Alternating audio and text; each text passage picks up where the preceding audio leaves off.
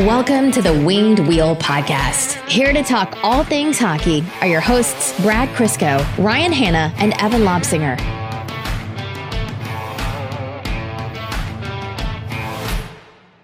I think after last episode was finished recording, other than being an absolute bloodbath, oh my goodness, we were playing like the Red Wings against Buffalo, or we were recording as if we were the Red Wings playing against Buffalo last episode. That was bad. And other than, you know, taking a deep breath and making sure everyone survived that, I think I looked at both of you and said, I need these next three games to go well.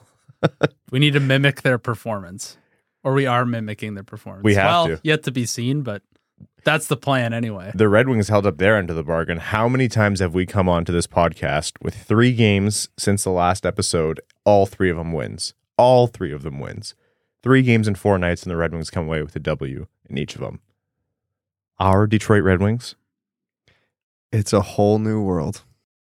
for now, we're just going to enjoy this moment. I we had uh, we had an interview that we were going to put on this episode, and it is for good reason going to be pushed to the midweek, um, where there's some more space for that content. It's a really really great interview. You'll like it, and uh, what a good problem to have, where the Red Wings just could not stop winning and celebrating past cups, which is a really cool thing to do. Well, uh, here to talk to you about that entire three game win streak, everything going on uh, with the Detroit Red Wings, the world of the NHL, uh, and hockey elsewhere. I am one of your hosts of the Winged Wheel podcast, Ryan Hanna. I'm Elon Musk. Brad. Parody. Is that what I legally have to say now? yeah, I think so. Evan will cancel you. And I'm Evan. On this episode of the Winged Wheel podcast, we are going to be talking about uh, anything other than uh, what Brad mentioned. We're going to be talking about the Detroit Red Wings and their three game win streak, not just the games themselves, but the 97 and 98 Cup victory 25th anniversary celebrations. Uh, we'll be talking about the individual and team performances that came with those three games against Washington, uh, the New York Islanders, and the New York Rangers. Uh, some notes for Red Wings across the board. Uh, don't look now, but Dylan Larkin is playing like he's in a contract year. And I mean, so Dominik Kubalik too. And he's not in a contract year. So uh, we're going to be uh, analyzing Filip Zadina's injury, how long he may be out, and what that means for uh, Red Wings or Red Wings hopefuls. And then some news from across the NHL. Um, none of the positive variety. Suspensions for Josh Anderson and Matthew Tkachuk. Uh, Boston has signed Mitchell Miller. And uh, oh, a small note actually about Pavel Datsyuk. That one's uh, we don't often get news about Pav, and that one's uh, positive, or you know, talk of him getting in the hall, which is always fun. Uh, but before we do that, I do want to mention that this podcast is proudly supporting the Jamie Daniels Foundation, an organization we're really, really proud to partner with. Uh, and a one way you can support the Jamie Daniels Foundation is by attending on Thursday, December 1st, Hot Stove Stories with Ken and Mick. Uh, so it is going to be a breakfast event at Motor City Casino uh, from 7.30 to 9.30. Breakfast will be served. Uh, Mickey Redmond and Ken Daniels will be there to banter, uh, recall stories of old, and they'll be joined by Red Wings legends Chris Draper and Chris Osgood, as well as refereeing legends Wes McCauley, who you'll hear on the mic today uh, in today's NHL, and uh, legendary referee of old Dan O'Halloran. Uh, I will be there to just uh, stand and mediate, but they are going to be the ones delivering that great content. So there's going to be a Q&A period. They're going to tell stories. It's going to be a great time. So visit jamiedanielsfoundation.org to get your tickets. Uh, again, it's a breakfast event. Uh, it's going to be a blast, and it's for a fantastic cause. Oh, and there's a silent auction uh, happening about halfway through November, leading up to the event, and there's going to be a live auction there too with phenomenal items. They, I think there's a Ray uh, signed Ray Bourque puck, and that is one of like the smaller things being auctioned off. So to give you the idea of of what's going to be there. So uh, if you're a memorabilia person, it's going to be a treasure trove for you. Okay, I vote Vladdy comes to every game that he wants to come to. I'm not sure if he already does. I know he's at the LCA a lot, eh, which is fantastic, but he has to be a good luck charm with the way this team was able to eke out wins. It, it's all on him. I can't think of a single other reason why. No. It's just him. Bef- and before we talk more about the celebrations, can I just say how nice it is to see him doing well? Like he seems to Mhm. be, like he's seems to be so uh, energetic, and he just seems to be doing really well. And and I'm not familiar with what goes into his treatment. It's obviously very intensive, and, and we know it takes quite a bit of resources. But uh, it's it's nice to see him energetic and pumping up the crowd and really enjoying his time there. He's one of the most beloved figures in Detroit for good reason, and uh, yeah, he looks great. So it's awesome to see. My Red Wings childhood, like my nostalgia, was going nuts for the 25th anniversary anniversary celebrations. Like seeing Nicklas Lidstrom in the Red Wings jersey, obviously Yzerman there too. Uh, did you see the picture I posted of Yzerman? I did. I was wondering why I had so many notifications when I logged onto Twitter. Yeah, your weekly log on. Yep. Uh, you saw it, Brad? Yep. Ken Daniels talking, presenting to the event, and Steve Yzerman on his phone sitting behind him, obviously doing something general manager y. Uh, but all I can think of was, oh, that's Evan. This is what uh, the YouTube comments hate That's right. I, I better see the exact same YouTube comments about Steve Yzerman. about about Steve Yzerman. well, if you're able to do it, make the same impact that Steve Yzerman has for the Red Wings, then I think you'll get a pass. I'm on the right path. Sure. Yeah, man. Just need like a few more years of high impact events. Watching the Red Wings file in and then Brendan Shanahan getting there and then playing the Irish jig, I was like, whoa, the wave of nostalgia is actually out of control. It made me so damn happy. That brief moment where you forgot that Shanahan turncoated and joined the enemy. Y- yeah. Yeah. I know it's for now. it's not popular. I've said it before, like bring Shanny back, and that's that's a purely uh, a selfish thing. Like I think the Red Wings already have a great group uh, of hockey minds consulting on this team, and I I know a lot of people don't want Shanny back because they're like, well, what's happened in Leafs land? What is there to say for that? Um, I still disagree, and that's purely subjective. Yeah, I don't fault him for it. It just it never not looks wrong. it's oh man, it's just good to see them again. And then on the first night, they they did the celebration on both nights. Thursday was 97 and Saturday was 98. Uh, but just seeing Chris Draper grab the cup and very intentionally bring it over to uh, to Vladdy, put it in Konstantinov's lap, just like you know the video that we've seen a million times when they won the cup in '98. It was uh, it makes you tear up. Like you, we've we've we've seen the story and it's been told a trillion times, and uh, it still it still gets me. It's still one of the most impactful things for Red Wings fans. Well, that was fun, and it was a, a celebration of championship, uh, a couple championship seasons for the Red Wings. And I was actually kind of worried going in, going in. I was like, "This isn't an easy This is lineup." not the good time to No. be having these. No, they just got thumped 8 3 by Buffalo. And not that Washington's been the best or like, you know, Washington, New York, New York is the toughest slate in the league, but it's not an easy one. No, the Red Wings had a very cupcake schedule to start the season, and you knew eventually there would be a stretch of good teams. And the Capitals are facing a ton of injuries right now. They are not playing like the Capitals we know. Mhm. The Islanders, who started the season slow, walked into Detroit on a five game winning streak. So, you know, you can argue about who the Islanders actually are, but they were coming in on a heater. And then, I mean, the Rangers are the Rangers. Um, they haven't been, you know, firing on all cylinders lately, but they're still a super talented team. So it was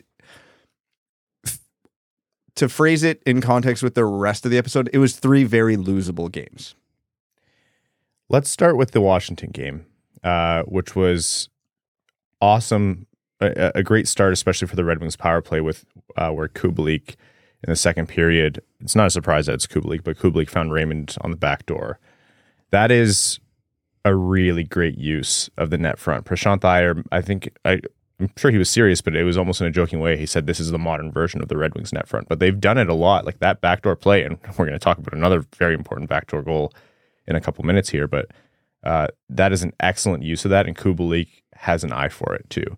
And credit to Lucas Raymond, kicked the puck up to from his skate to his stick to bury that. That was great. Yeah, for that play to work, you have to have an actual shot threat on that side. And I know we've beat to death the importance of having Perron and Kubalik on opposite flanks where both are legitimate shooting threats constantly. But you're not going to score on every shot. And teams eventually start to game plan. You look at what teams have tried to do to Ovechkin for the last however many years. When you can open up different lanes and keep the defense and the goalie guessing, it makes the pass and the shot more effective. So after Kubalik's hot start, people were naturally going to assume every time that puck touched his stick, it would be going at the net 100 miles an hour. So every time he throws the changeup to Lucas Raymond back door, it's got a pretty high percentage chance of going in. You guys see that uh, offsetting minor that they called on Lucas Raymond? Uh, yeah, where he got mugged. So Ov- Ovi gets a was a tripping call, knee on uh, Seider. Ovi complained a lot about that one, a lot, and I was like, Alex, that was so obviously a penalty. He tried to do the uh, accidentally on purpose thing, and he didn't even do that well. Oh, I don't even. I'll give Ovi credit. I don't think he meant to No? hit Seider knee on knee and trip him. He he was leading with his arms. He was legit trying to hit Seider. It's still a penalty. It's a penalty. so while all that's happening, Kuznetsov uh, goes after Raymond, gives him a couple shots. At one point, has his chin strap in his glove, is like holding him by the chin, uh, cross checking there as well. And the referee looks at that and says, "Oh well, Washington's already going on the penalty kill. I can't give them an extra penalty." So he gives Kuznetsov something because you have to, mugging the guy right there. And Lucas Raymond, the poor guy, is just standing there, not even defending himself Should have got his money's worth, I suppose. honestly, as stupid as that as it is to say, referees will never change. Give him a shot. Pop him in the chin. Pop him in the chin while the ref is in the way. I don't care because if they're gonna call an offsetting minor either way, yeah, in for a penny, in for a pound. Yeah. It wasn't even a penny. It was less than a penny. That was that's my biggest gripe. What's one of my biggest gripes with refereeing? They're afraid to call the game in a way. I'm not the person who's like militant about call the rule book as it's written. I understand that's going to get messy, but too many times referees are afraid to call penalties as they are. If a team wants to be a, a bunch of boneheads and take two penalties on one play, penalize them both times. Watch how many more times they'll do that for the rest of the game. I bet it's zero. You just described game management. It's what it is. There's a certain conversation to be had about why are you both wearing green today? Did you text each other? Nope. This It's is St. the one- Patrick's Day, right? Yeah, close to it. why were you drinking like it is? Yes. Anyways, there's there's a certain kind of uh, game management on a much more subtle level level where a referee can work with a team and say, "Hey, I let that one go. That was like a 50-50 chop, but if he does it again, he's going. This is your warning." That kind of stuff's okay. Making up a phantom call because it doesn't make you feel nice at Or you, Washington's because you missed a call or Ye- something. put them two men down, stick them in the box for four minutes, like whatever they do, penalize them for it. It's it's how games get out of hand, and the refs are like, "Oh, we're all trying to find the guy who did this." well, fast forward a couple days, I successfully predicted that's what was going to happen at one point in the Islanders game because Mhm. the refs did call everything to start the game, and because the Islanders are one of the, you know, I'm not going to call them goons, but goonier squads in the league. They were running around doing stupid Lock your stuff. doors, Lou's coming for you. Yeah. I, I do not endorse this statement at all. but this is Brad. Oh, I think he would be happy with my I got to statement. change He's my pre- shirt right now. he he legitimately won't have a productive fourth line because he likes this exact type of thing. I think he'd be okay with this statement. But the re- the Islanders were running around being a bunch of idiots. The refs called a bunch of penalties against the Islanders, including I think there was a five on an extended five on three there for running around and being a bunch of idiots. I sent out a tweet saying the Red Wings need to score on one of these power plays because they are going to get the next string of penalties or, or something along those lines. And you know, after Lucas Raymond blew up Matt Barzal, and Oh, the Islanders ran around like idiots and put the Red Wings on a five on three, and Lucas Raymond scored on that five on three. It was proceeded to be uh, the rest of the game was called very much in favor of the Islanders. There was a play where Lucas Raymond got buried from behind into the Islanders goalie. Dylan Larkin got the only penalty in the scrum. This is the game management that drives Lou's people got up your snipers in the rafters. That's Yeah. right. this is exactly what you're describing. It just happened a game later because you knew you could see it coming. Can't have too many power plays for the Red Wings, and they had a lot early, so they made it up the rest of the game. So the rest of the Washington game, the biggest story there was late in the game. Pretty much uh, outside of the the Raymond power play goal, it was one one. It was a grindy game. Washington was probably the better team.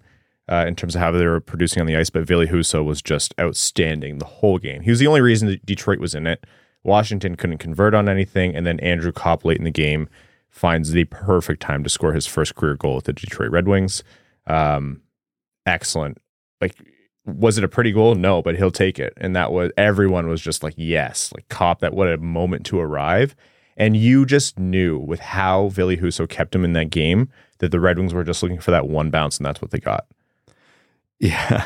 when Copp obviously had his chances in the first, you know, however many games, and he should have had more than zero goals based on the way he was playing. He hasn't exactly been a revelation yet, but he had a late start, but he's been playing all right and had his chances and just they wouldn't go in for him. Yeah. And then, you know, he's still doing the right things on the ice, going to the right places, making the smart plays. And I think, yeah, he was just driving the net, found the lane. I think it was Larkin from behind the net put it out to him. And Copp more or less whiffs on it. Ernie. Larkin Ernie Ernie gave- to Copp, yeah. Yeah, okay. And Copp does not get 100% of that puck when he shoots it. And, you know, maybe because of the angle of the pass that came out from behind the net or the fact that it was an off speed shot, it just really threw off Kemper. And that should be saved 100 out of 100 times, but it got through. And right when that goal went in, you could hear, you could actually hear Philip Zadina break his stick on the bench. uh, but, but, um, you know what? The difference is Copp went to the net. yeah, well, Stina tries, but uh, this is what we mean when we say, "Hey, eventually, a guy who hasn't got a break is going to get a break." And Copp should have had a couple other goals this season on plays that usually end in goals. Yeah. This probably shouldn't have. Th- this is the balance. This is the regressing to the mean. So, should anybody feel guilty or upset that the Red Wings won a game on a, you know, pretty No. fluky goal? No, No. absolutely not. That's Because why that's, how say crash that. Yeah. That goal is as much as it's not planned and you can't bake on it, and that's not a set play. It's also planned and you can bake on it, and that practically is a set play because that's how hockey works. You crash the net, you make shit happen. Yeah, and for everyone that you should have that should have went in, you're eventually going to get a couple that shouldn't have that do. And this was, you know, the universe finally throwing Copp a bone, and it ended up winning the game for the Wings. Larkin got an empty netter as Copp found him for the. Uh, he he paid it back. He the Michigan connection and Copp gave uh, the empty net goal to Larkin. And uh, sorry, Larkin got the empty netter, and that was a two point night for Larkin as he continued to produce a two point night for Copp. Raymond, of course, got that power play goal, and yeah, the Red Wings got a great start to well Thursday, but great start to the weekend there. Um, and then moving down to the Islanders game, obviously the, the pre-game festivities as well, but that was an afternoon game again. Yeah, I think it was McCarty this time handed the cup to Vladdy, so already good juju in the building. And uh, man, who? What do we talk about first, other than Raymond absolutely destroying Matt Barzal open night, like open ice, like just a beautiful, clean hit. I understand the scrum after. I'm a big uh, you don't scrum after every clean hit guy. If I was on the Islanders, I'd be pissed off. Some too. guys also, you know, are coming off the bench. They just hop over and they see their guy get blown up. They don't know the circumstances before it, and it happens so fast. They don't like it, and then one guy jumps in, and there goes everybody else. Yeah. It's it happens. Like And it's noteworthy. It was Matt Barzal. Yeah, Th- there might not be the same reaction if it was, you know, uh, a fourth line. Casey nobody. Cizikas. Yeah, exactly. Although Cizikas would probably take care of that himself. Yeah. But um, yeah, when you see your best player going down in the neutral zone uh, dramatically, I know people hate scrums and fights after clean hits. And in a bubble, we all understand why it's stupid, but in the same bubble, we all understand why it happens. Yeah. But man, like Lucas Raymond has really turned it on. Ever Since he scored Winged Wheel Podcast Night bump. That's, That's right. literally what it is. He's Yeah. looked completely different after that, or from that game onward. every in every facet of the game, converting on the power play, getting involved physically, which isn't a new part of his game, and it's one that we loved last season. And think of how many stars you see around the league who are considered smaller and more skill hockey IQ guys who have no physical aspect to that game, their game. And not only do they get shut down physically, but they get punk tested a lot, as Brad loves to talk about. Um, and Lucas Raymond is not afraid to give it back. And if- No, not at all. if he's gonna blow up Matt Barzal and get his nose dirty in a scrum. It doesn't matter if he wins every fight or whatever. No, he's just not afraid to get his nose dirty. And like, he's just showing up as such a complete player right now. He is a, it's hard to find a player of his skill set and say that's a coach's dream player, but it really is because he's doing everything. That's why you subscribe to the WWP Patreon.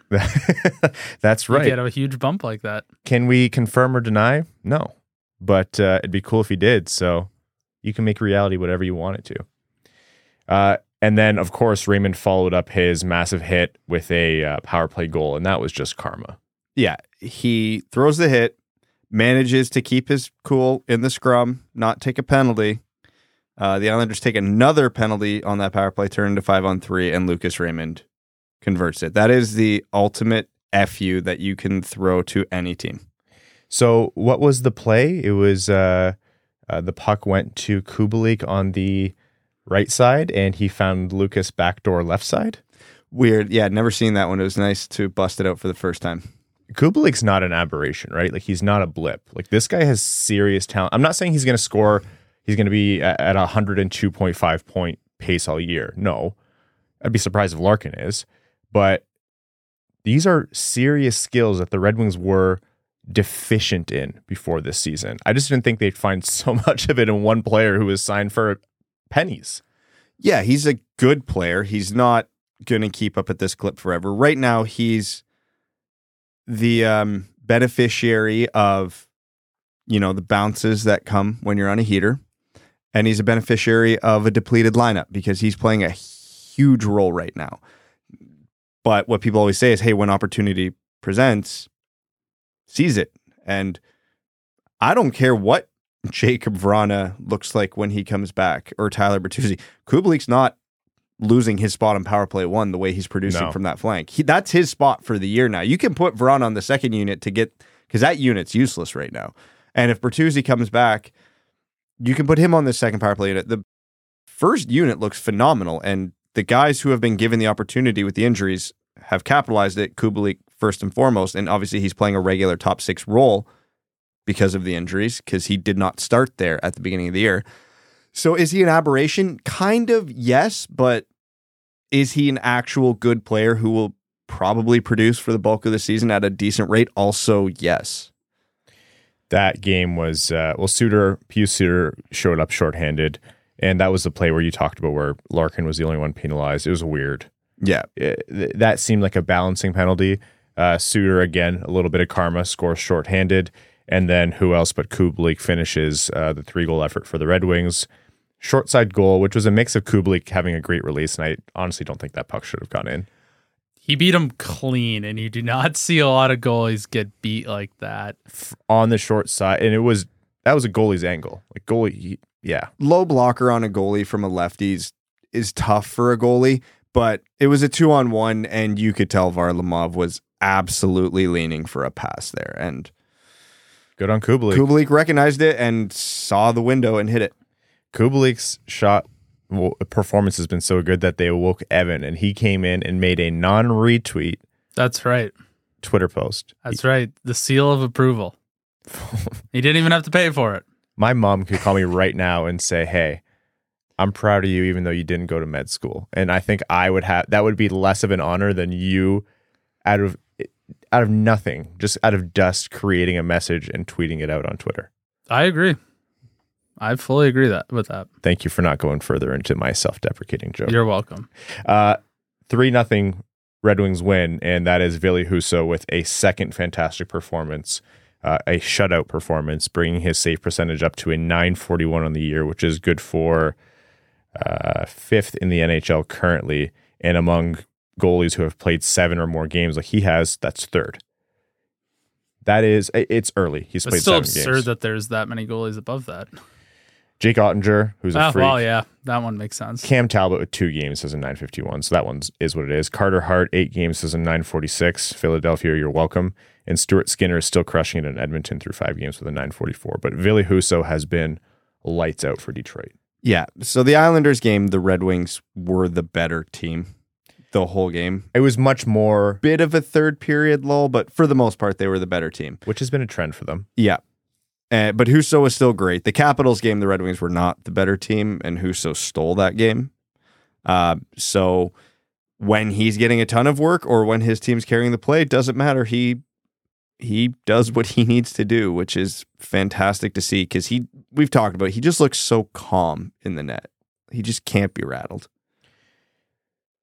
even if Ned had been good or uh, up to this point, or you know the the Red Wings played better in front of Ned, it's hard to see a world where this isn't a 100% unanimous agreement that Ville Husso is not only the Red Wings bona fide starter right now, but it's not too dissimilar to what Carter Hart is doing in Philly, right? Like he's keeping them in games and allowing them to have an opportunity to steal points. We were talking pre episode.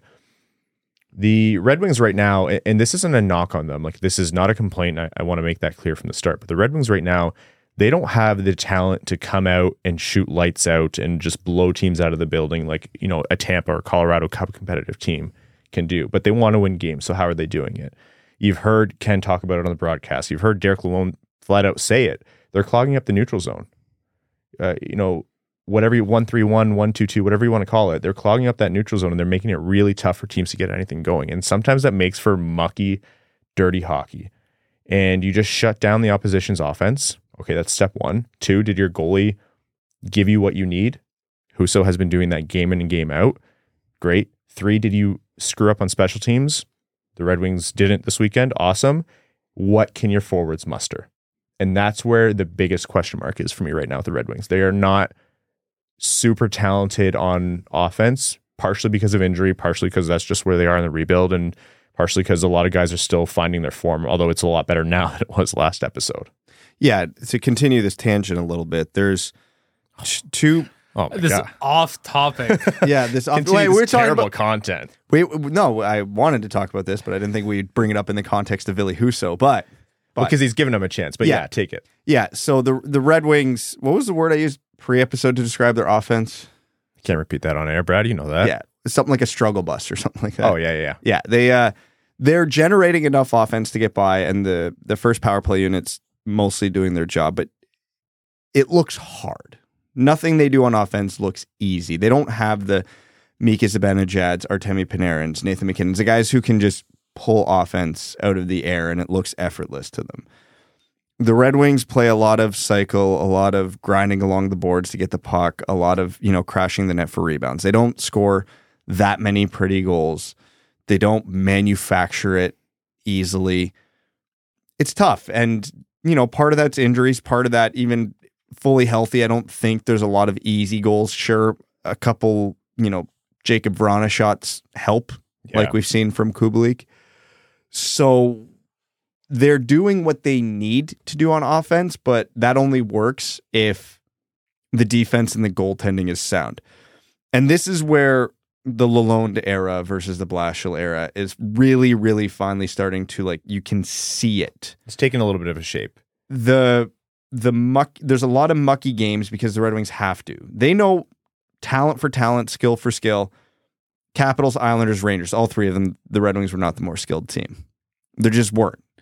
Um, so what they have to do is shut down the Matt Barzals, the Alex Ovechkins, the Mika Zibanejad's, the Artemi Panarin's as best as they can. They know they're not going to fully stop it, but keep the damage reasonable. Washington only got one goal. It was Ovechkin, but it was only one. Uh, the Rangers only got one goal from Panarin and Zibanejad, and it was on the power play. You know, the Islanders got nothing. So, to Lalonde and the Red Wings' credit, Husso hasn't a- and Ned haven't had in their good games a ton of high danger chances against. The Red Wings are, are good about limiting shots in general, limiting scoring chances. And then when they do get into a fire drill in, in their own zone, if you actually notice it, it happens a lot more than we would like. But when it happens, they're pretty good about keeping it to the outside. A lot of point shots, a lot of passes that end through the slot that don't really materialize because there's a Red Wing there. So, you know, I don't think Husso's had to play like a Vezina contender to get these wins, but he's, you know, you you run enough fire drills, there's going to be chances. But the combination of Husso and Ned against the Rangers today, playing extremely well, coupled with finally starting to get a really good picture of what Lalonde's systems are, have completely changed this team. That is the fundamental difference from last year. Yeah, Kubalik and Perron help with, and a couple of the other guys help with a little more offense, but that's offset by losing Vrana and Bertuzzi at the same time. Defensively, transitionally, and in the net, th- these this is a fundamentally different team than last year. Whereas offensively, we're seeing a lot of the same. I'm not going to call them problems, but same struggles as last year. And they're not always going to translate like that system is not always going to translate to wins either. And look no further than this year's Red Wings to see that. Like we're talking about this three game high, and it's a very happy go lucky episode. But I mean, they are seven three and two, so this isn't just a three. The three game high is nice, but they were they were getting points before that. Totally. But there will be lows. There will be lows where a little bit of bad puck luck, a little bit of cold goaltending, you know, some special teams woes or whatever it might be, it's going to move the needle in another direction. But not only is this important now to pay dividends to make Red Wings, what are they, second in the Atlantic right now? Yes. Insane. Um, not only is that paying dividends this year to give them more points on the board, it's also laying a fantastic foundation for when they do get more talented. And I don't just mean when Bertuzzi and Vrana come back. I mean as the rebuild progresses, and you know Derek Lalonde will still hopefully be coaching this team, and it'll be same systems. Then you have a lot more to play with. Then you have a team who knows how to buckle down and shut down the opposition, play team defense, get the fundamentals right, so you don't have to rely on you know one superstar trying to win the game. But then they actually have the superstars. And it's a long path from now to the Tampa Bay Lightning, which is where Derek Lalonde is getting this system and these kind of philosophies from. But you can kind of see it laid ahead, and it's uh, it's a promising start to the season. You're not going to start drawing a parade route or anything yet, but it is a promising start. Yeah, it's not a perfect system as we've seen so far. Teams with elite shooters can exploit the system because the wings, when they get in the fire drill, they collapse the middle, which when you're gassed, when you're tired, when you've been in your own zone for over a minute, it is the right course of action. But you know the Stamkoses, the Benajads, Ovechkins of the world, they're they're gonna find it eventually, yeah. and it's all about limiting it. And it's so far very acceptable. So the Red Wings came into uh, a third game in four nights, and this one's on a back to back with travels. They went to New York uh, to play the Rangers. And of course, that's the start that Ned got. Um, and that's not a complaint either. Husso earned the two home starts with rest and obviously was outstanding. But this has been the story of the season so far. Part of it has been Ned's own making, and part of it has just been the luck of the draw. But Ned gets a tough assignment where the Red Wings uh, start out down to nothing to the New York Rangers after first. And that was a tough 2 nothing down because I thought the Red Wings power play was fantastic. They created a lot of really good chances. Halak was outstanding. The post was great. Some bad puck luck also kept the puck out, but the Red Wings are doing the right things. And uh, it was a great start to the second period where Matt Luff got his first with the Red Wings uh, on a great redirect off of a shot, shot and Seider, another assist for him uh, to put the Red Wings on the board. And they picked up quite a bit after that. They were much more energetic, and it, they, it looked like they knew that they could beat the Rangers tonight. Which I was watching that, and I was fully expecting this to be the tough game of the three, like that game to be the oh okay, not everything can be perfect this weekend. I mean, it probably was the toughest game of the three in hindsight, the way they all uh, went down, but no, yeah, the Wings had a really good bounce back. Going into the third period, they're out shooting the Rangers pretty comfortably. They were controlling the play. They were mucking up the neutral zone and the D zone very effectively. Um, you know, the Rangers weren't generating anything of substance. Uh, Kreider got sent down to the fourth line. Um, and, you know, yeah, the Red Wings got not a lucky goal, but like, you know, point shot that gets tipped in it's not yeah. a super common occurrence, but it was good to see Matt Luff uh, full face shield and all mm-hmm. uh, tip the was it Chiarot point shot in yep. from a mile away. That shot was going into the corner, and he somehow tipped that. It was an hmm. excellent redirect. Yeah, that's vintage you, 2002 point shot. Like, yeah, it's what you call a low percentage shot. hey, hey, hey! Be nice to defenseman, Brad. But it went in, And then, you know, they had the three on two that uh, Suter was able to put in the rebound. And at that point in the game, the Red Wings were definitely controlling the flow. And it was great to see, you know, there's something to be said about did the Rangers have their A game today? No, very Mhm. obviously not. But you got to capitalize when you can. Did not love the Red Wings third period, No. which seems to be a trend. They uh Been doing that a lot. uh, They've been doing that a lot. the Rangers heavily controlled uh, the third period, um, but Ned was dialed.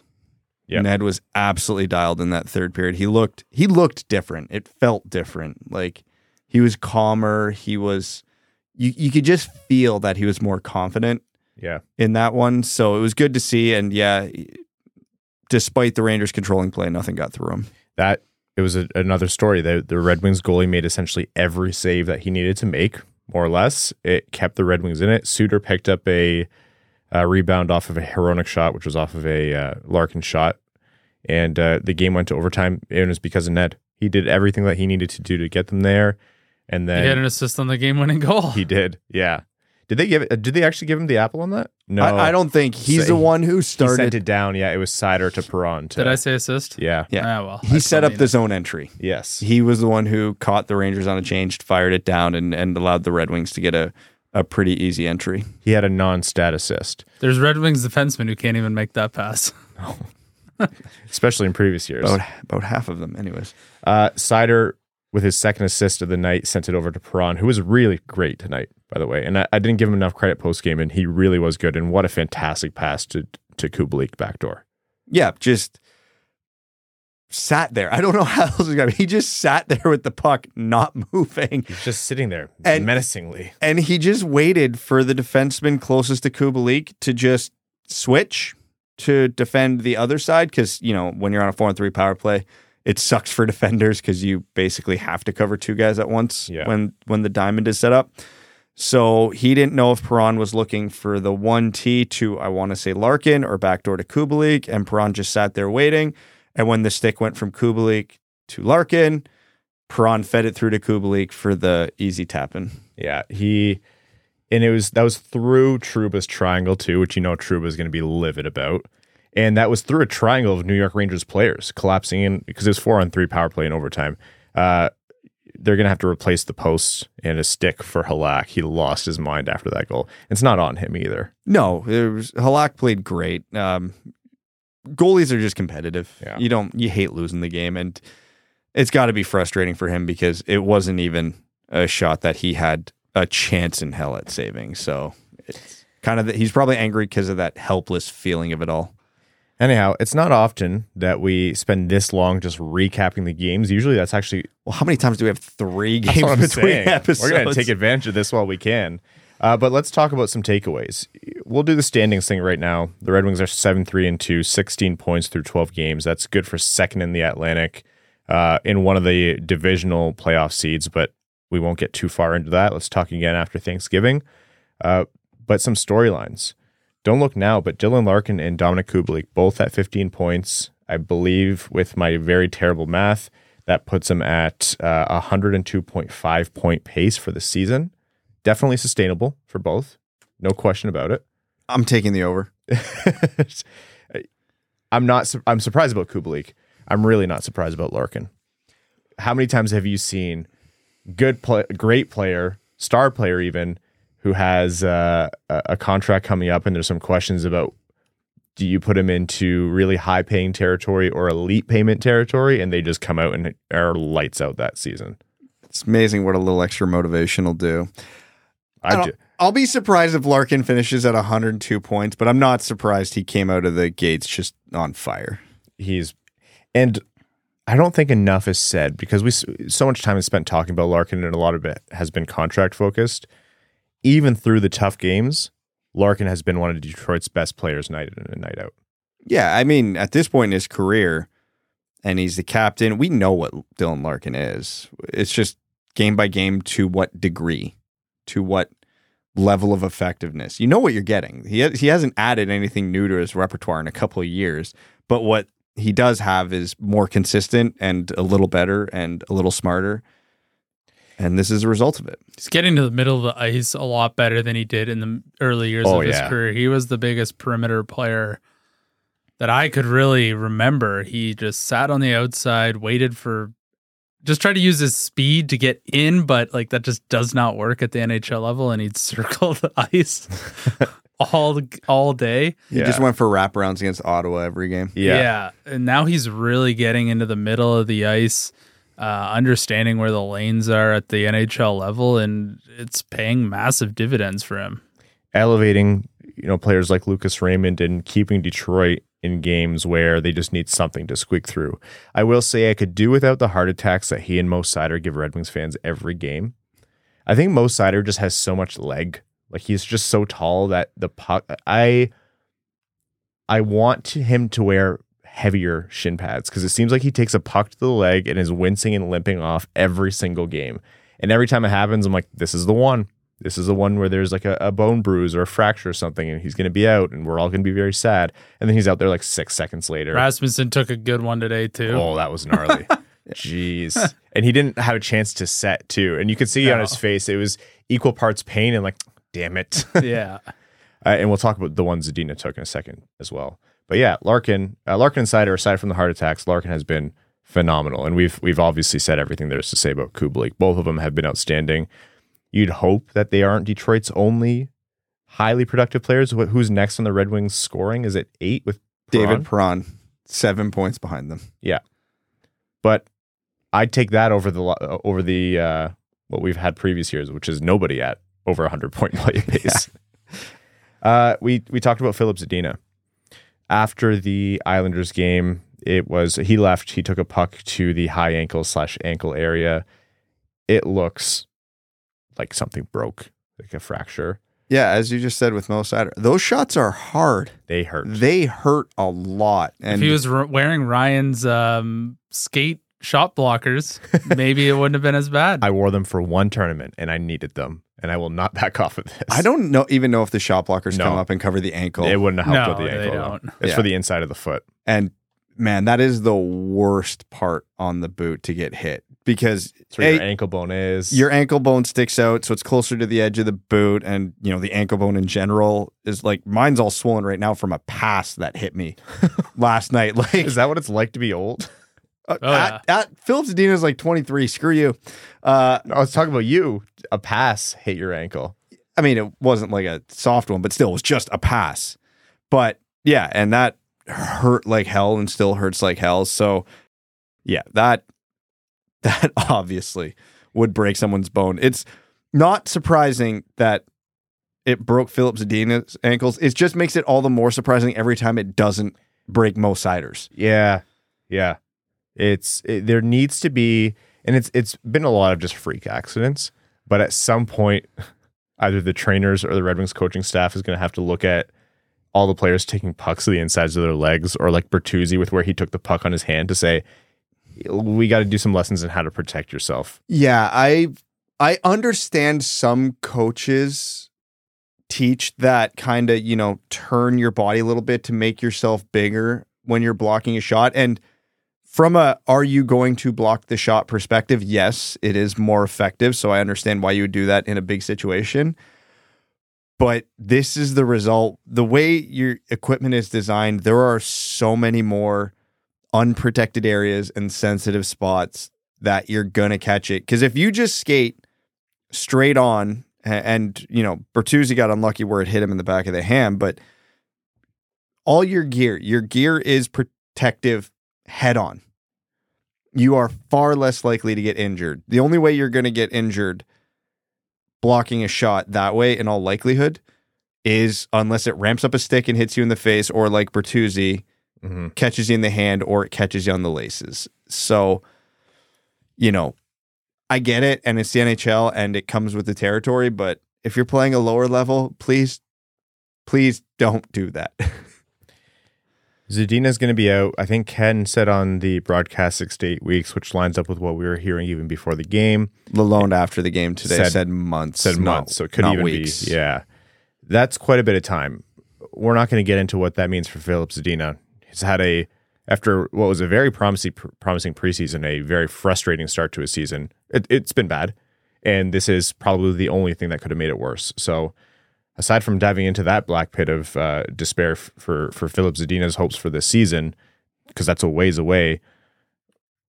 What does that mean for who's going to come up? Because Berggren playing in Grand Rapids is looking really good. I know Czarnik is up. I know Matt Luff is up, and and the Red Wings have options, and it doesn't necessarily have to be bring in the the biggest prospect name, but in terms of where they need talent on this team, they need scoring talent. Not like Zadina was doing much in that department, but they needed Zadina to be doing a lot in that department. So, all that to say, does this bring Jonathan Berggren that much closer to Hockey Town? The fan in me says I hope so.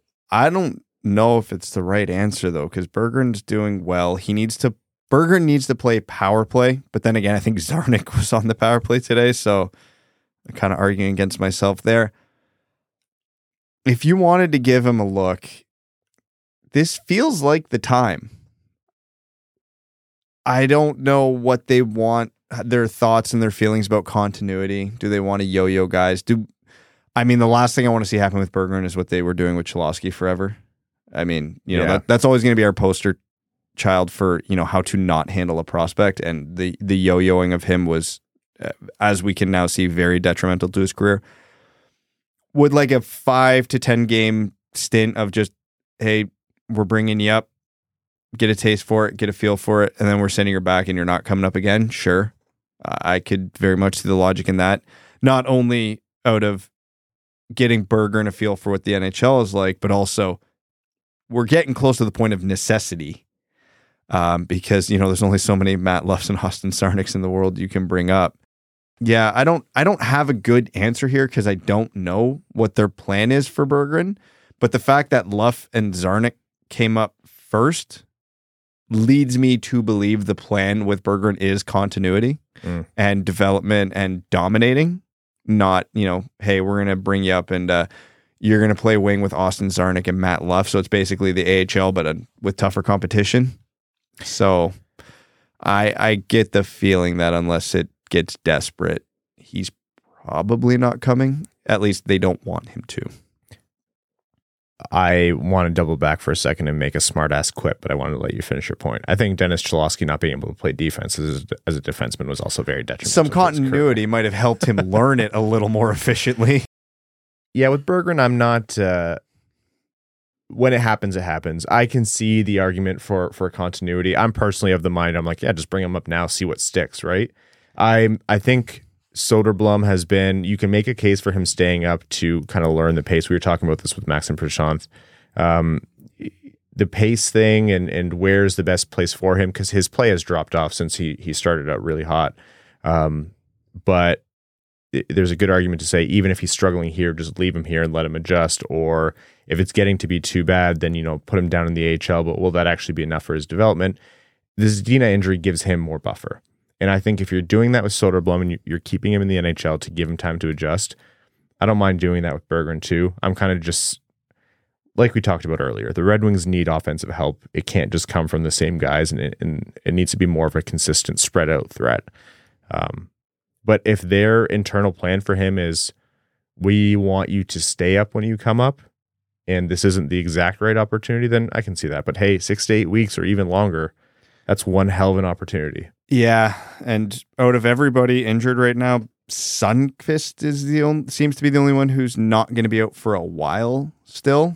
Mhm. So, yeah, whatever decisions they make do feel like they're going to have, you know, not permanence to them, but some longevity to it. It's not going to be, you know, this guy, this game, that guy, that game, et cetera, et cetera. All right. Well, we'll see where that, where that goes, and, and there's a lot more to say about this, but we actually have some other things to talk about. Very quickly, Pavel Datsyuk. Uh, Ken mentioned on the air that Igor Larionov told him that Datsyuk was unofficially done playing hockey. So by all rights, he's retired, but he hasn't actually filed the paperwork. And Larionov is trying to get Pavel Datsyuk to file that paperwork because then that starts the clock on when he's eligible for Hockey Hall of Fame uh, nomination, which is three years. Yeah. After retirement. So Pav, please do it. Pa- Pav does his own thing. Yeah, he certainly does. Uh, but I want to see him and Hank go up at the same time. Yeah. The NHL. Ah. Matthew Tkachuk got suspended two games for sticking his uh, blade in Jonathan Quick's mask. Yep. Yeah, he was trying to Darcy Kuemper him. Stupid. Uh, I'm glad the NHL called that out and actually suspended him. The NHL also suspended Josh Anderson for one of the ugliest hits from behind I've seen in a long time for the same amount of time. Two games. Shades of Chris Draper. that was it. The- it was the same damn hit in the same damn spot on the ice. I know this is going to be a stupid thing to say, but if Pietrangelo got seriously hurt there, there that's a difference between a two game suspension and like most of a season suspension. If Alex I know I'm Pietrangelo, dramatic, but if Alex Pietrangelo had Chris Draper's injuries, uh, this suspension is in the double digits minimum. if the hit was worse, it would have been worse. I know that's what we're No, saying, but, this it, is- it was fundamentally like the outcome and the results were worse. Well, this is my whole suspension argument would've Been worse. why the outcome should not matter. I hate that that is factored into suspensions because you can have identical plays, and because one guy's built like Mo Seider and one guy's built like Filip Zadina, the results could be completely different. And it's the same play. That was a play like had his visor or his helmet been up or down two Yeah. inches, like Charging, facial like surgery to his face bones. charging from behind oh God, with time into the dasher board. I knew the NHL Department of Player Safety wasn't going to get this right. Like we all knew. I thought they would at least get closer than this. It was I I was thinking, okay, I'd give him 10. I figure they'll give him 5. 2? I mean, I'm not to diminish what Matthew Tkachuk did, but gently trying to like poke the guy in the face versus, you know, almost shattering a guy's face. Let's not compare this to Matthew Tkachuk. They just gave Michael Rasmussen yeah. two games Holy for high sticking. I cannot believe that the NHL Department of Player Safety. you can't. You know what? I can't You're right. believe it. I fully believe it. Like Can you This believe is a it? Gord Miller, Pierre McGuire moment, ladies and gentlemen. the first time I've ever wanted Pierre on this mic. That's right. the when I saw this suspension for Josh Anderson, the only thing that popped in my mind was that scene from Malcolm in the Middle with Dewey sitting at the table. I expect nothing, and I'm still disappointed. It was so bad. I just I can't. I will say, knowing that that wasn't going to be penalized properly in the moment, you knew in the moment. yeah, as uh, soon as I saw Pietrangelo get up, I'm like, oh well. Yeah. I am the the meathead Neanderthal hockey fan in me loved the fact that he Anderson immediately got piled on by every single Golden Knight Oh, yeah. in the vicinity and someone was feeding him punches too. Oh yeah, And I hope I hope that there's a message sent the next time they play as well, which I don't know, it's it's different conferences. Do you want it to have to come to that? No, I wish the Department of Player Safety would take care of it to start, but you you absolutely cannot be making that hit anytime in hockey. If you're a kid listening to this, I promise you, it doesn't matter how pissed you pissed off you are, it is never worth it to make that hit. But at the NHL, guys, don't forget that Josh Anderson's gonna have to have his head on a swivel every single time he plays anywhere near the Golden Knights. Yeah. I, I haven't checked the schedule to see when they play again, but it won't matter if it's December or March. There's someone that's going to be. I know what you're reacting about. Okay, so our next topic, don't tell Brad. Our next topic was going to be the Boston Bruins signing Mitchell Miller an hour ago. At uh no, sorry, 21 minutes ago. So legitimately as we were recording this podcast, uh Bruins president Cam Neely uh, announced that they are parting ways with Mitchell Miller. Brad's face. If you uh, felt the earth shake, it was Brad's eyes rolling into the back of his head very quickly. That was an Evan Lobsinger caliber eye roll. That was. Wow. What a disaster from step zero all the way through right. Like, I'll be completely honest, and I'm usually not the dramatic one on this. But if I'm Boston ownership, I'm firing both of them immediately. you have to. I, I, I, I don't, sh- sorry, I'm being First dramatic of all- again. You don't first have of to, all- but I Oh, think they as if Jeremy Jacobs wasn't in on this. Come on. We- yeah. yeah. I'm speaking from like a normal standpoint, had- which clearly this anybody is the with a- wrong lens to take. Had anybody with a soul, heart, common sense, half a brain was Hey, running we have a couple Yes. of those between you Hey, and I. Okay. But think about it, like if you're the owner of the team, like you want to drive the value of the team as high as possible. This definitely does not do it. And I have two people who are so off base running the operation of this team. I mean, this is not the first incident of them running the team like doing stupid things, but it's never been to this level. And getting it wrong from step zero to now this, this is probably the the best thing they've done. Oh God, But it was so unnecessary because Boston's the best team in the league. they're play like out of nowhere. They're the best team in the league, and you have a room of guys. I know people are going to be screaming Marchand, Marchand, and like yeah, Marchand on the ice is one of the most infuriating players if you're not a Boston Bruins fan. But Bergeron, Marchand, Chara when he was there, that room is all like they have a known reputation for being all about integrity. It doesn't mean On matter- and off the ice. It doesn't matter if you're a, a, a new guy in the room, if you're a random journeyman who in a snowstorm had to sign and play a game like Brad's dream NHL scenario. It, it doesn't matter if you're a star player or a fourth liner. Everyone in that room gets treated with respect, and you you basically they make you a, a leader, like you said, Evan, on and off the ice. And they brought in Mitchell Miller. Do you want to give maybe like a synopsis of this as Yeah, as 'cause- quickly as you could possibly could? Because I'm sure there's lots of people who are Detroit only fans and they don't know the whole story on why this is so like insane. the the quick synopsis: Mitchell Miller gets drafted by the Arizona Coyotes a couple years ago. Everybody's up in arms because he has a, a history. Um, to of heinous yeah, assault, bullying, racist acts, S- like bad. yeah. So I don't know what his victim's disability was, but it involved a lollipop and a urinal and and a lot of bullying, racially motivated bullying. That is the incident that is most often referenced in regard to Mitchell Miller and why he is this. And that was the one that was subject to the that was the court case. Court case That was the one, yeah, where he was sentenced, community service, etc.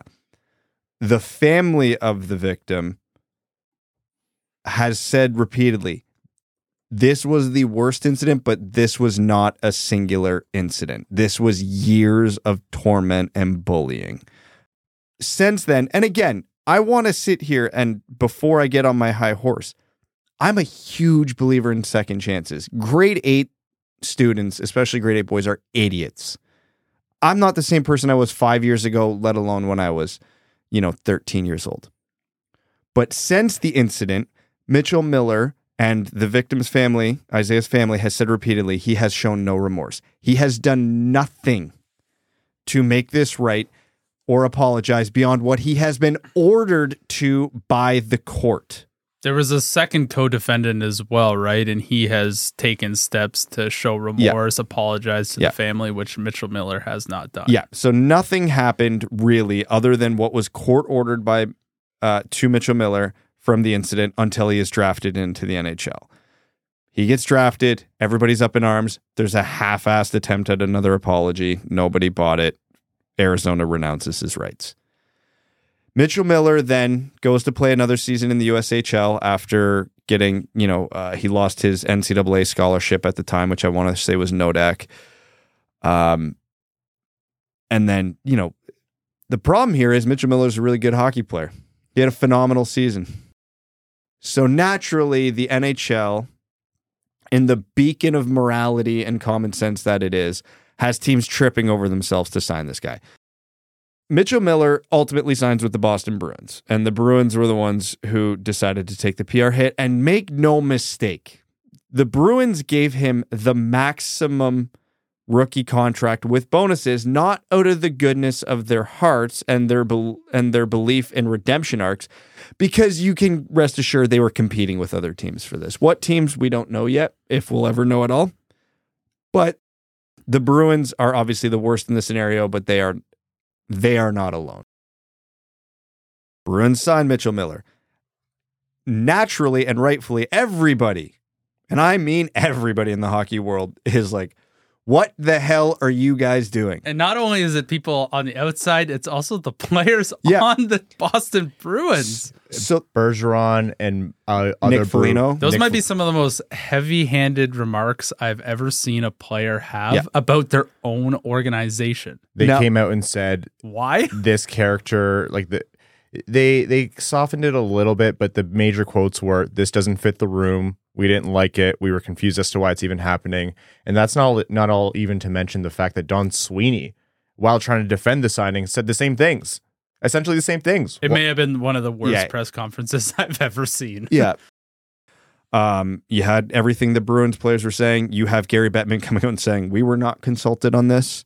we don't even know he's not eligible to play in the NHL right now and we don't know if he ever will be And then yeah, from the Bruins fumbling around everything, and then For a league that's built upon everyone being a lawyer, they do say a lot of stupid things most of the God, time. and and the Bruins said, yeah, we did our due diligence with Mitchell Miller to see, you know, if he's turned things around. And you know, again, I'm a believer in second chances. So for all we know, the guy spent the last two years doing Yeah. a ton of good charity work. You know, maybe he reached out to the family. Maybe this guy has actually shown even a sliver of an F that he wants to make this right. No, none of it. Absolutely none of it. He didn't the Bruins didn't even bother talking to the victims to Isaiah's family. They couldn't even do that. And for all that to before you, before you go, just to culminate this, for all that, just to end where we all knew this would end. that's where yeah Yeah. Like you so they got nothing out of this. Nothing. Predictably. Anybody with half a brain could have told you this was going to be the outcome. All this for nothing. I have this very strange feeling, and it's probably predicated on some historical past events. But I have a feeling Boston thought this would be no big deal. To be fair, in their defense, hockey does have a very long history of Because if Oh. they didn't call Gary Bettman or do Yeah. anything, I think they just thought this was going to be all hunky dory, Well, and no one would even. They'd see the the wire crew go by, and people like, oh, yeah okay, at, at least they didn't announce it when they were in one of the like most rabid hockey markets in all of the world. You know, they waited till they were in Toronto to announce the news. Uh, Adam Wild pointed something out, and you you alluded to the spread. The fact that they did that before Friday in Toronto, where they were going to be on Hockey Night in Canada, every all eyes were going to be on that team regardless. It means they felt like they had to do it, so other teams were pursuing him. And again, the, the money in the contract also points to that as well. There is a path to showing contrition and you know genuine restorative justice and all of that, and it's happened in the NHL, and it's not a complicated thing.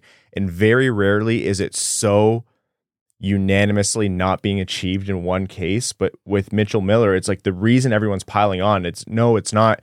Uh, people are trying to cancel him or anything like that. There are cases of people doing pretty terrible shit, and they are now better people, and they just have a a dark past. But that's humanity. Uh, with Mitchell Miller, it's like every step of the way, it just seems to be like you said, Evan. They're just trying to ignore it and wait it out. And none of it has been genuine. And there have been such low hanging pieces of fruit for them to grab onto. And it's not happened. And so there isn't true contrition and there isn't, in my mind, space in the game for that. So the Bruins did all of this in a season where they're the best team in the league.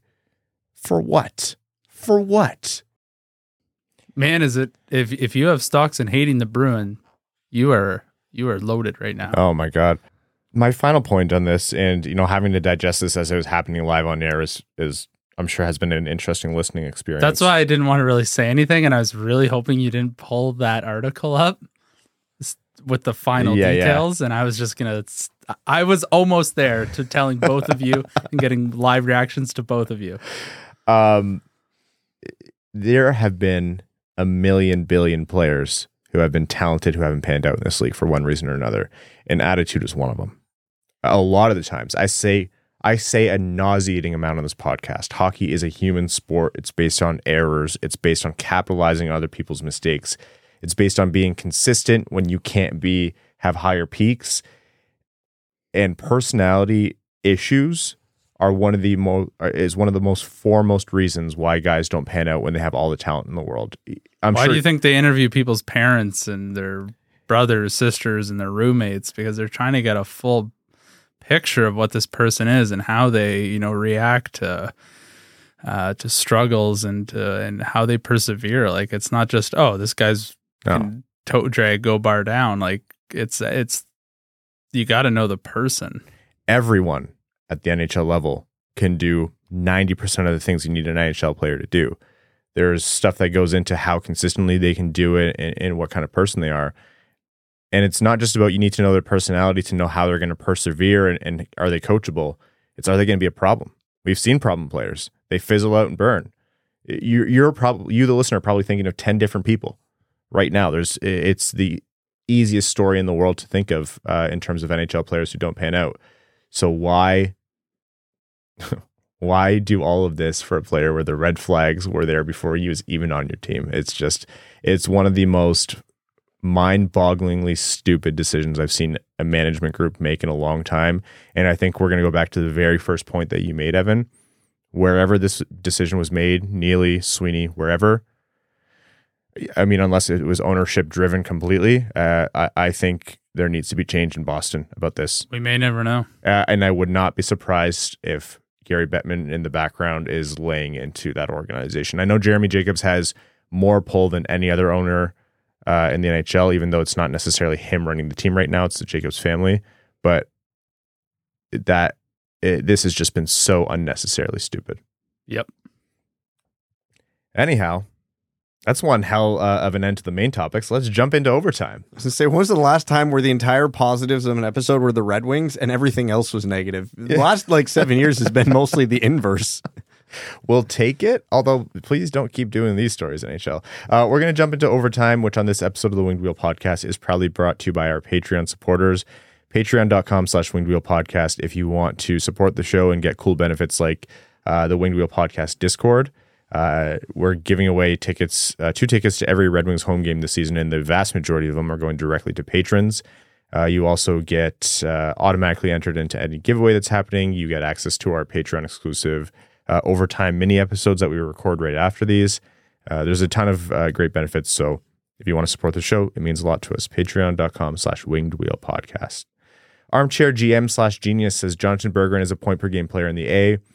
Why is he not getting a look in the NHL? If he's a highly skilled playmaker and the Wings are short in their top six, does it not make sense for him to get a look?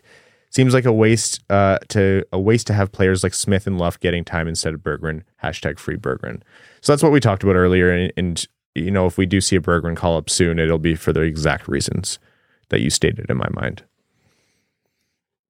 Cody Stark says, Who's your dark horse pick from the Wings 97, 98, and 02 teams? The guy no one talks about who's a deep, essential part of those championships. I'll reply with mine, Mathieu Dandenault.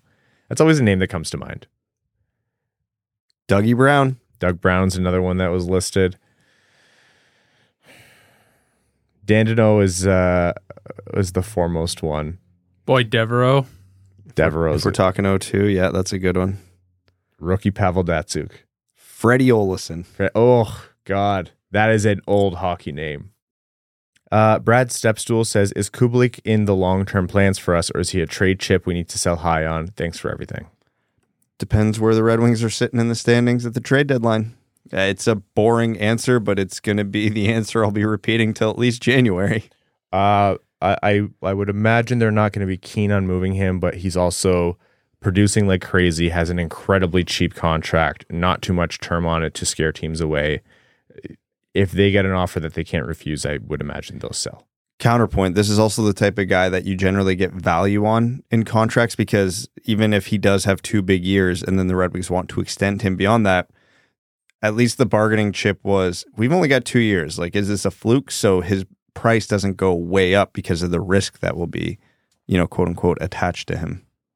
I I do think that's more of a question this season than people would want to care to admit. So let's see where we're at in like January, but next year especially, the you're you're probably gonna Ne- see this come up. Next year, the Red Wings got to be not selling assets because the timeline would be a problem. This is the last year I think the Red Wings could get away with selling at the deadline. I think next year the expectation has to be playoffs or at least like very competitive through April.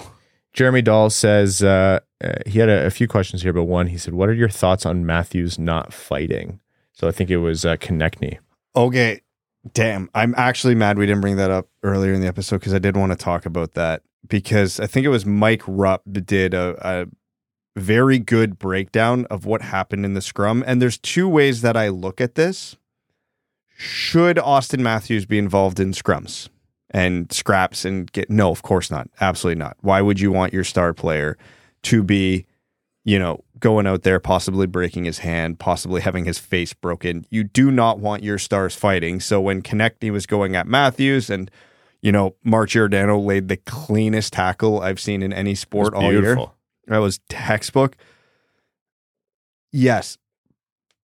But to Rupp's point, Matthews kind of started it and seemed very casual when there's chaos going around him. I know you don't want your stars fighting, but if you're a player below him on the depth chart, which is everyone, you want to at least think he gives a shit. You know, Michael Bunting's in a scrap. Mark Giordano, who's literally older than me, is in a scrap. Like, I, I'm not saying that Matthews needs to go in there and start throwing bombs, but he needs to be pulling bodies out of there. He needs to actually give a shit that it's not going to get worse. He needs to, at le- at the very least, have a facial expression like he's hmm he's there. So no, I, I'm not a fan of your star players running around starting scraps, you know, risking injury. But at the same time, uh, for lack of a, I I don't even know how to phrase it, but your star players can't be nonchalant or afraid. This has been a very boomer heavy window or Yeah. boomer heavy episode. Yeah, but it's you know you I You- love. Hey, uh, you you guys, guys know, know- me. I love violence.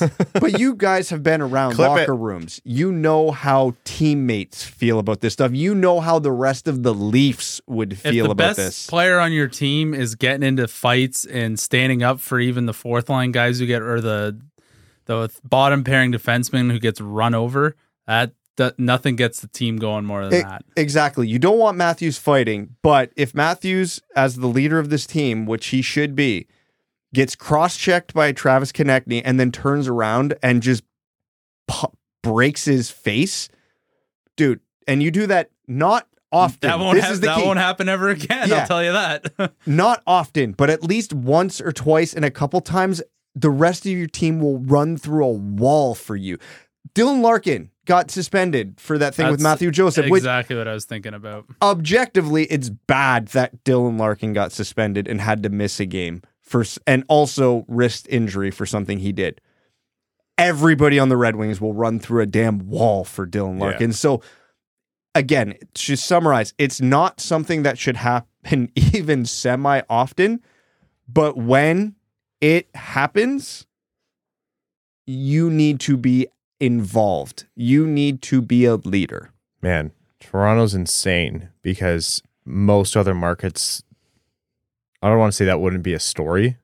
Not like this though. That's like that's like a page seven story. It for wouldn't most even- the team. It wouldn't be a story if they were winning. Yeah, which as But- as usual, with Toronto they bring this onto themselves. the context of Toronto, they lose in the first round every year. They don't get it going when the times are tough. And I think Steve even had a great line a week ago about the Leafs. He says they're the second toughest team in every game they play. Yeah. Uh, also of note, because it, there's so much happened in, the, in this episode, Keith Petruzzelli uh, famously walked as a free agent with the Red Wings. Um, I've heard both that the Red Wings didn't offer him. Basically, the Red Wings pretty much didn't offer him a, a deal initially that was a path to the, NHL. And uh, I've also heard that he was not really interested in signing with Detroit. Ended up uh, signing an NHL deal with Toronto. So they Samsonov or Samsonov went out, and they now have Kallgren Petruzzelli, which is interesting. Yeah. Who'd have thought signing two often injured goalies was a recipe for disaster? Uh, Darb EQ says, "I don't think we're talking enough about Hronek's mustache. Yeah, we're not. That We're undefeated. We in the sheriff stash era.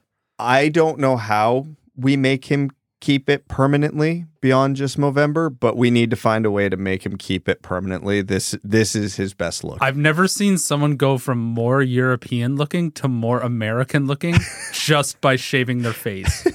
it is absurd. He looks like a middle pairing defenseman from like North Dakota who skates okay, moves He's, a puck he's okay, Bob but can, Dugnut or whatever you got. Yeah, Bobson name is. Dugnut, yeah. Bobson Dugnut. The hell are you that's talking him. about? A middle pairing defenseman from? Free- he looks like an extra on Sons of Anarchy. Yeah, saying the same thing, but he'll look like he'll beat the absolute piss out of you. He's like a Luke Witkowski's cousin. Not because he looks like him, but because they can probably do the same thing with their fists. He does look, yeah, intensely. Hey, Yeah. For all the crap we give Hronek on the ice, he is a tough sob. Oh, he's Like, not he- afraid to get. He fits that look. Yeah.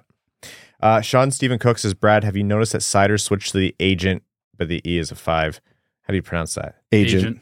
Like Raymond. They were both hyperlight boys, and Raymond started the year with the agent, but Mo just switched, I think, last game. I wonder if he was waiting for a custom length or something to come in. I think Raymond would use a 60 inch stock height stick so he wouldn't have to wait. So the agent is a hyperlight build with the new material, boron five, hence the five in the agent. So this is the first like non-carbon fiber hockey stick in a long, long time. This stick, I've I've shot with it. It's like absurdly light. Like it's 40 grams lighter than the hyperlight, which doesn't sound like a lot in general, but like in hockey stick terms, it it's so noticeable when you're holding it, shooting with it. There is an adjustment period there. I actually wanted to bring up a theory that Seider and Raymond were off a little bit because there probably actually was an adjustment period to this stick. It's so different. But um Your brain works different than mine, man. it, it is. Uh, it's Such not. It's it's a weird place. But the worst thing I hate about the NHL now is every time I see someone's tape job, I just think of Brad and Yeah. what his distaste for it will be. God. The other day, I saw Seider's tape job, and it looked like it got hit by a grenade. he looked at it and just went back to like sitting on the bench, and I was like, "There's somewhere Brad I hate just that, lost like two years of his life." I hate that you brought that up because I actually know the exact moment you In- saw in the that. I think I it thought was the about that. Islanders game. And I did see that, and I did die inside a little bit. McDavid's bad for that too. His tape could be hit with a weed whacker. He doesn't. He doesn't care. Doesn't he use the same stick for like ever? His stick's like eight years seven- old. Oh my God. He's using an old RBZ that was wrapped as a super tax. Like he was using an old wrap with an even older stick. And he's using skates that are just as old. And then there's Crosby using even older shit than that. My d- Me- and meanwhile, here's Lucas Raymond and Mo Seider uh, playing with hockey sticks roughly the same weight as a napkin. that's like the closest we're gonna get to a modern day Al McKinnon still shooting with a wood stick. yep. Bombs from the point. Oh, if you grab, uh, I'm going to rephrase this. if you hold Sidney Crosby's hockey stick and then Mo Seider's, it would feel like Crosby's is a wooden hockey stick. There is such a stark difference. History's cyclical, I suppose. Uh, Colt Rosenzweig says, uh, so that was such a fun and exciting weekend. I have kind of a random question. Given what happened to Luff's face after encountering that puck, why is the cage helmet he's now wearing not more widely used?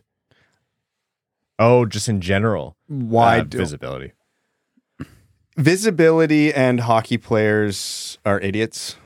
They, you know, the, the I don't know, toughness man. The first time I wore a visor after having like a full cage. It's like you're seeing for the first time. Yeah. I do like it way better, and I I know I should switch back, but I just can't because it is better. it's it, that's it, the visibility is that much better. Just invest in a really good mouth guard. Yeah.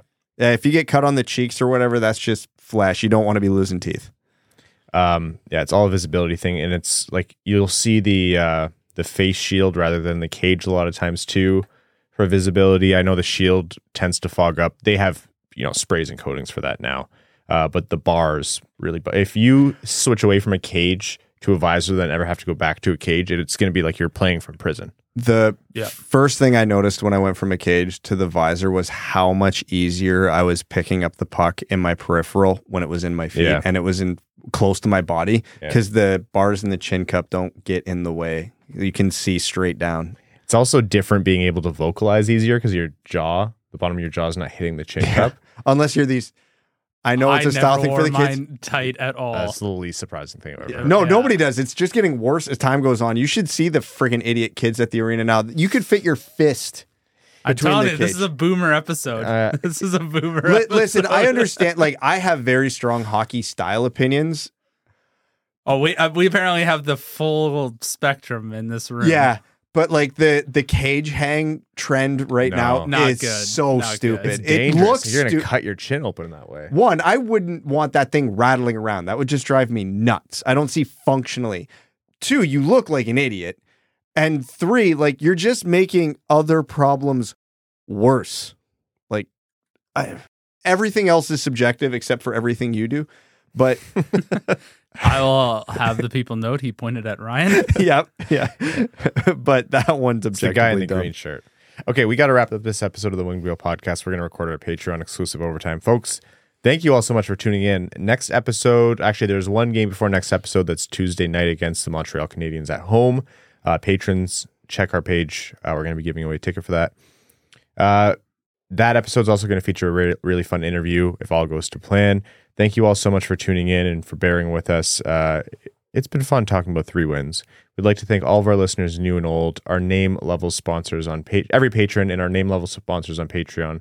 Arjun Shanker, Eves Bartels on behalf of the Sarah Grand Foundation, Aikfer, Armchair GM slash Genius, Nick Perks, Terry, driver of the number 69 Crime, Ryan Hannesman and Slam Jamathong, Matthew M. Rice, Croner's Left Knee, Bengo Bango, I'm out of rhymes, Bingo Bango, Brandon M., Carl, Brutanen, and Chimmy, Chris Paul, or Chris Ball, Chris P., Citizen High Five, Connor Scovey, Coyote Season Tickets in Tempe, Derek Enstam, DJ Denton, Elite Defense, Elite Offensive Defenseman, Ben Sherratt, Give Blood, Fight Probert, Hassam Al Qassem, Jay Gollum, Jacob Turner, Kalen Wood, Kevin James, King Tone, Marcus, Marcus Matt McKay, Nedeljkovic goalie number one, Nicholas Fritz, R.A., Ryan Hanna, Ryan Hanna, the Unshowered, Ryan Hubbard, Scott Martin, the Podcasting Couch, Zachary Rogers, General Andy Bohan of the Cheesebag Army, Sam Bankson, number one Detroit Red Guys fan, Adam, I wish I could finish like Ernie, Antonio Gracias, Babe Landeskog, Ben Barron, Brad Simmons, Brian Vasha, Connor Leighton, Darren Fick,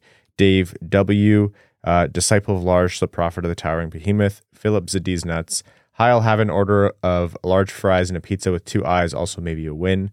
Heronix Handlebar, James Laporte, Jeremiah Dobo, JM Rhapsody, John Evans, John Engels, Josh Yelton, Kevin McCracken, Quaz, Linda Hull, Logan Burgos, Matt S., loyal soldier of the Cheesebag Army. Matt, thank you so much for your help this weekend. Maximilian, Melissa Erickson, Munchma with a Q. Oh, Ophelia, Papa Woody, Puce on the Loose, Thick Rick, and Aaron Hudson. Thank you all so very much, and we'll talk to you Wednesday. Thanks for tuning in to the Winged Wheel Podcast. Be sure to check out wingedwheelpodcast.com, where you can subscribe to the show on iTunes, Spotify, or wherever you get your podcasts. You'll also find links to other ways to support the show, such as Patreon, official podcast apparel, and more. And don't forget to follow the show on Twitter at Winged Wheel Pod. And of course, the hosts at Brad Crisco, at Ryan Hanna WWP, and at Hockey Town Evan.